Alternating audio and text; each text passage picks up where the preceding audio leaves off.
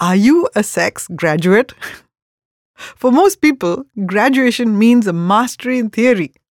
Unfortunately, and particularly with sex, it's not just what you know, it's what you do with what you know that counts.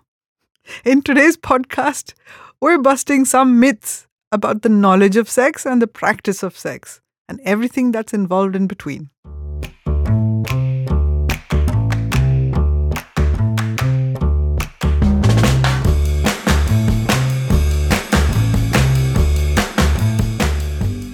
Hi, I'm Doctor Neelima Deshpande. I'm a gynecologist with three decades of international experience in women's healthcare. I have expertise in menopause and sexual health.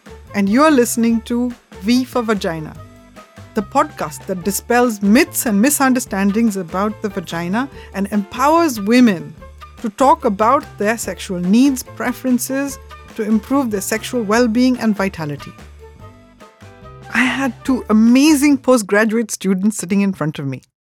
Science is their primary subject, and they know all the theory about how to have sex. Plus, they've watched a lot of porn. Unfortunately, they haven't got a clue where it comes to knowing what to do in the bedroom when they're lying naked next to each other. I don't want to include any kind of blame, shame, or guilt here for anybody who's going through this. But the truth is, any kind of experience in life has to be felt with the body. The experience has to be integrated into the body and learnt from to be of any use to us. And sex is no different.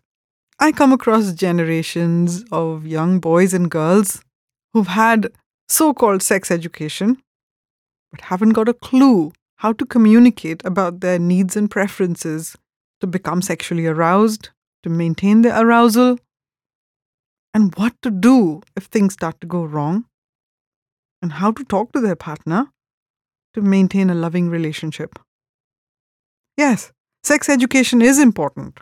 And if you've had one, you're really lucky, because there's huge groups of people who never get any kind of sex education. And the only time they ever get to learn anything about sex is through porn, which is a bit like watching the Avengers movies and expecting some superhero to land in your bedroom every time you have some kind of desire. We'll talk about porn another day. But suffice to say that porn is not sex education. It can give you some ideas about how to have better sex, but most of the time not.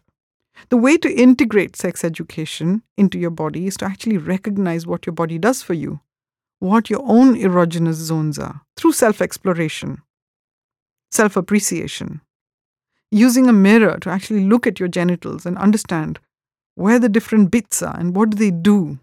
How does being relaxed affect your ability to get aroused? What happens when you're tense and anxious? Masturbation is a huge taboo subject in most societies, and various kinds of religious leaders and adults and society and cultural leaders will tell you masturbation is a bad thing, especially when it's used to escape from or as a distraction from everyday life issues, which is true. But learning to masturbate is a huge learning experience, not just for the person himself or herself, but also as part of couples treatment.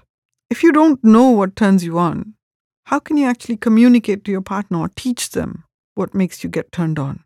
How do you enjoy a shared experience when you have no understanding of what your body is capable of? Just a few days ago, I had this young lady in my consulting room complaining about her husband, saying, God, he just doesn't know how to kiss properly. He doesn't know how to touch me properly. You know, he doesn't know how to get me aroused. And you know, when I'm with him, I, I just can't enjoy my orgasms.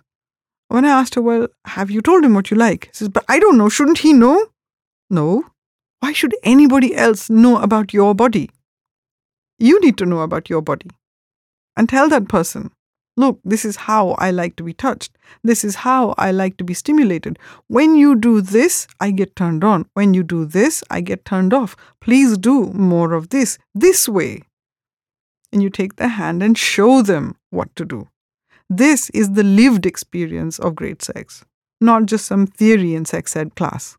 And then the verbal expression of how you want things to be. Like this young lady is like, why can't you always get it right? You know, why do I have to teach you how to do this? Shouldn't you already know? The accusations, the blame, shame, and criticism have put the man off forever. He just imagines trying to have sex with her and loses his erection. So learning to communicate your needs and preferences and wants in a loving, welcoming manner is just as important as knowing what you want. That requires learning some verbal skills. It also requires some amount of emotional mastery when you're feeling frustrated or angry. Prioritizing fun, pleasure, humor, and joy as part of the sexual experience is just so important in couple communication, in maintaining a good relationship, and developing the bonding that happens with great sex. Whether or not you have an orgasm, and whether or not you have penetrative sex. And here, I can't emphasize enough the mind-body connection for great sex. See, the mind can play many tricks, and it can make traumas out of anything. I'm not diminishing the traumas that somebody may have gone through in their childhood and adulthood, certainly not. It's something to get help with, to integrate the understanding and knowledge for, but it's not insurmountable. With the right kind of help, even trauma survivors can experience great sex. And there's so many different techniques. Cognitive behavioral therapy, R E B T, E F T, belief work, hypnosis, and a ton more. One key thing is to actually integrate the mind and body. The body is most functional when it gets the right nutrition and the right exercise. I've spoken several times before about how giving your body the best nutrition possible to nourish each and every cell contributes to great genital health. Your body's ability to be metabolically flexible, neurologically flexible, and also vascularly flexible is one of the best ways to ensure great sexual health and a great sexual response. After all, a great sexual response does depend on having great vascular supply to your genitals, to the breasts, to the brain, and have great sensitivity to sensations. Exercise is essential. Movement is essential.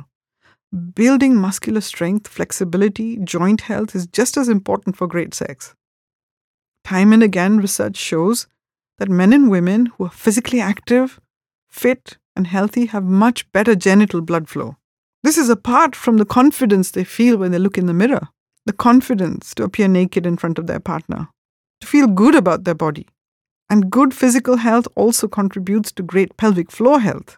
The ability to contract and relax the pelvic floor muscles is essential, both for female sexual function as well as male sexual function.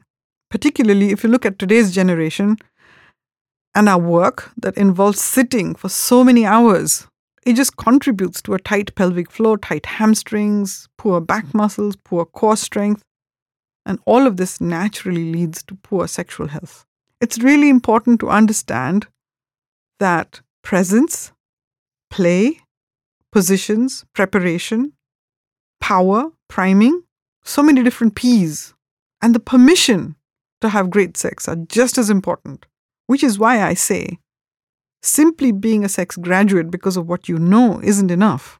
So all of these dynamics that come into play when you want to have great sex. Learning to ask for consent and permission to share what you want. Permission to set the boundaries if you find something uncomfortable. How far are you willing to go? Being present to the experience of pleasure as it unfolds. Not some pretense of what you expect it to be. If you need it, being willing to use lubricants and sex toys. Being willing to reassure each other. To show, not just tell. To adjust your expectations and desires and wants. Being willing to do your pelvic floor work. Play, using all of these wonderful card games, sex toys, lubricants. Bringing humor into the sex conversation. Making it fun and light. I had one couple who got turned off sex because the husband took this so literally.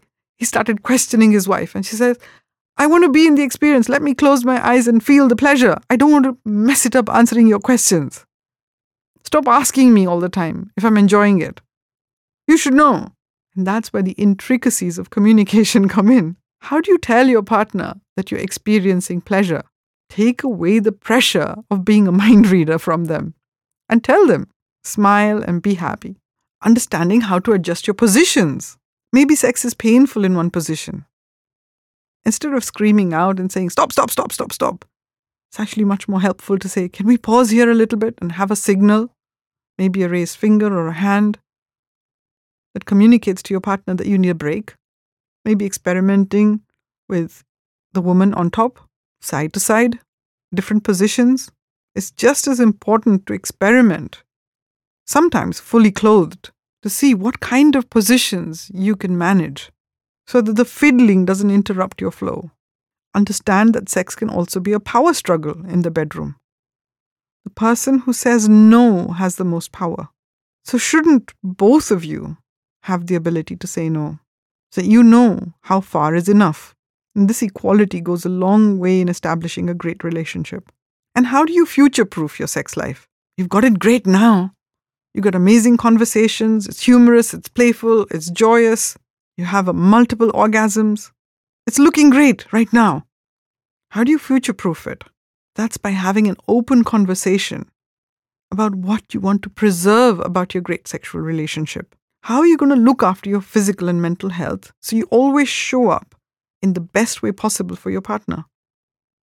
What do you need to do to take care of your genital health, of your grooming, so you're always attractive, that you smell great, that it's a pleasure to be with you?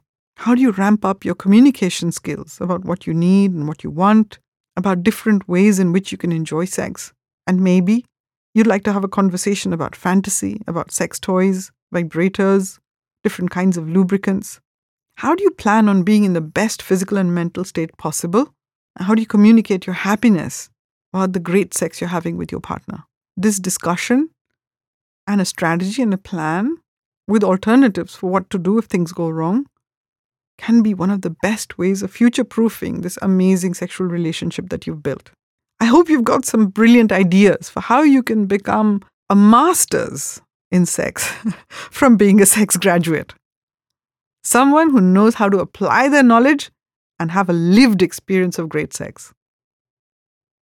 I want to invite you to a very unique couples retreat where I give my individual and personalized attention for fifteen days in a residential workshop for couples who want to overcome discomfort and pain during sex, including conditions like vaginismus, where they learn the role of the pelvic floor, mutual satisfaction, understanding communication about their needs and preferences, understanding how to communicate with the outside world, and how to boost couple self-esteem. In this unique workshop, where I give my personal attention, I can only take eight couples at a time. If it's something that you're interested in, get in touch with me to see if you're eligible to participate in such a workshop.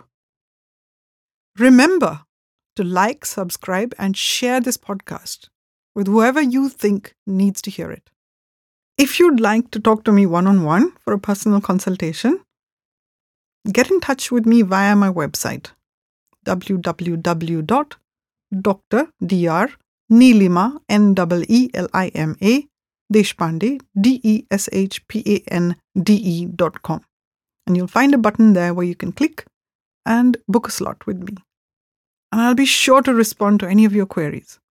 Thank you. Disclaimer. This podcast is for general information purposes only. It does not constitute the practice of medicine, nursing, or other professional healthcare services, including the giving of medical advice. No doctor-patient relationship is formed. The use of this information and the materials linked to this podcast is at the user's or listener's own risk. The content on this podcast is not intended to be a substitute for professional medical advice, diagnosis, or treatment.